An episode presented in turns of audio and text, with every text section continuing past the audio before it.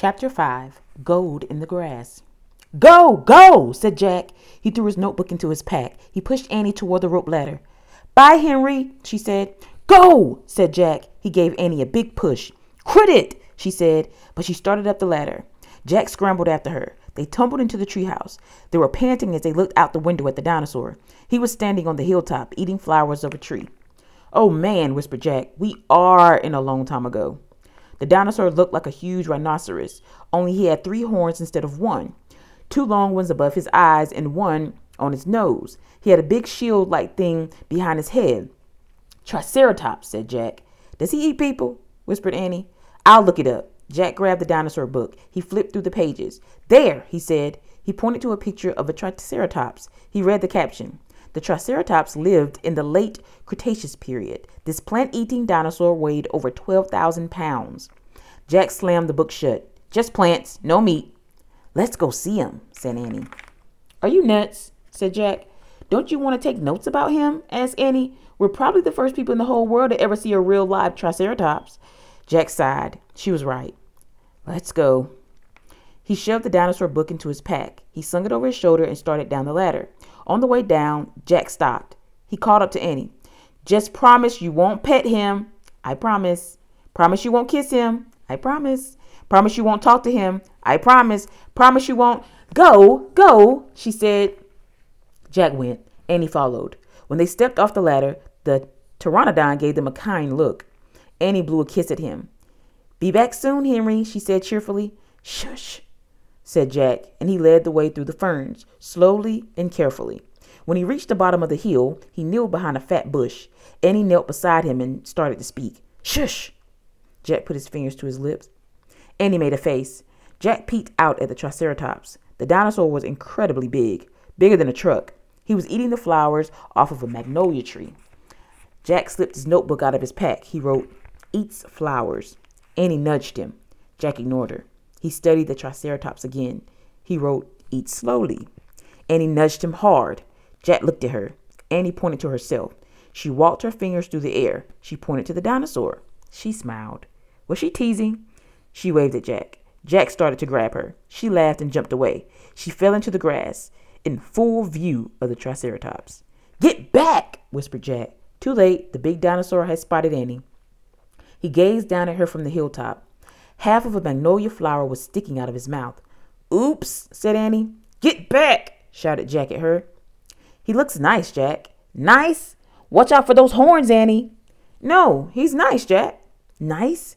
But the Triceratops just gazed calmly down at Annie. Then he turned and loped away down the side of the hill. Bye, said Annie. She turned back to Jack. See? Jack grunted, but he wrote in his notebook, Nice. Come on, let's look around some more, said Annie. As Jack started after Annie, he saw something glittering in the tall grass. He reached out and picked it up a medallion, a gold medallion. A letter was engraved on the medallion, a fancy M. Oh man, someone came here before us, Jack said softly. Chapter 6 Dinosaur Valley. Annie, look at this, Jack called. Look what I found. Annie had gone up to the hilltop. She was busy picking a flower from the magnolia tree. Annie, look, a medallion. But Annie wasn't paying attention to Jack. She was staring at something on the other side of the hill.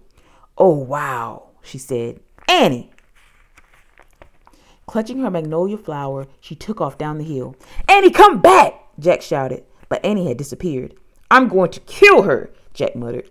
He stuffed the gold medallion into his jean pocket. Then he heard Annie shriek. Annie! Jack heard another sound as well, a deep bellowing sound, like a tuba.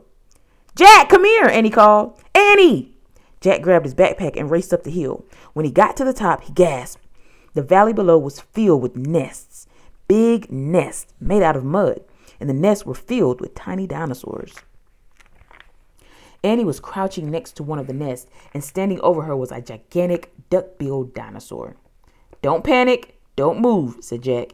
He stepped slowly down the hill toward Annie. The huge dinosaur was towering above Annie, waving her arms, making her tuba sound. Jack stopped. He didn't want to get too close. He knelt on the ground. Okay, move toward me. Slowly, he said. Annie started to stand up. Don't stand. Crawl, said Jack. Clutching her flower, Annie crawled toward Jack. The duck-billed dinosaur followed her, still bellowing. Annie froze. Keep going, Jack said. and he started crawling again. Jack inched further down the hill until he was just an arm's distance away from Annie. He reached out and grabbed her hand. He pulled Annie toward him. Stay down, he said. He crouched next to her. Bow your head, pretend to chew. Chew? Yes. I read that's what you do if a mean dog comes at you. He's no dog, Jack, said Annie. Just chew, said Jack. Jack and Annie both bowed their heads and pretended to chew. Soon the dinosaur grew quiet. Jack raised his head. I don't think she's mad anymore, he said. Thanks, Jack, for saving me, said Annie. You have to use your brain, said Jack. You can't just go running to a nest of babies. There's always a mother nearby. Annie stood up. Annie! Too late. Annie held out her magnolia flower to the dinosaur. I'm sorry I made you worry about your babies, she said. The dinosaur moved closer to Annie. She grabbed the flower from her. She reached for another. No more, said Annie. The dinosaur let out a sad tuba sound. But there are more flowers up there, Annie said. She pointed to the top of the hill. I'll get you some. Annie hurried up the hill. The dinosaur waddled after her. Jack quickly examined the babies. Some were crawling out of their nests. Where were the other mothers? Jack took out the dinosaur book. He flipped through the pages. He found a picture of some duck-billed dinosaurs. He read the caption.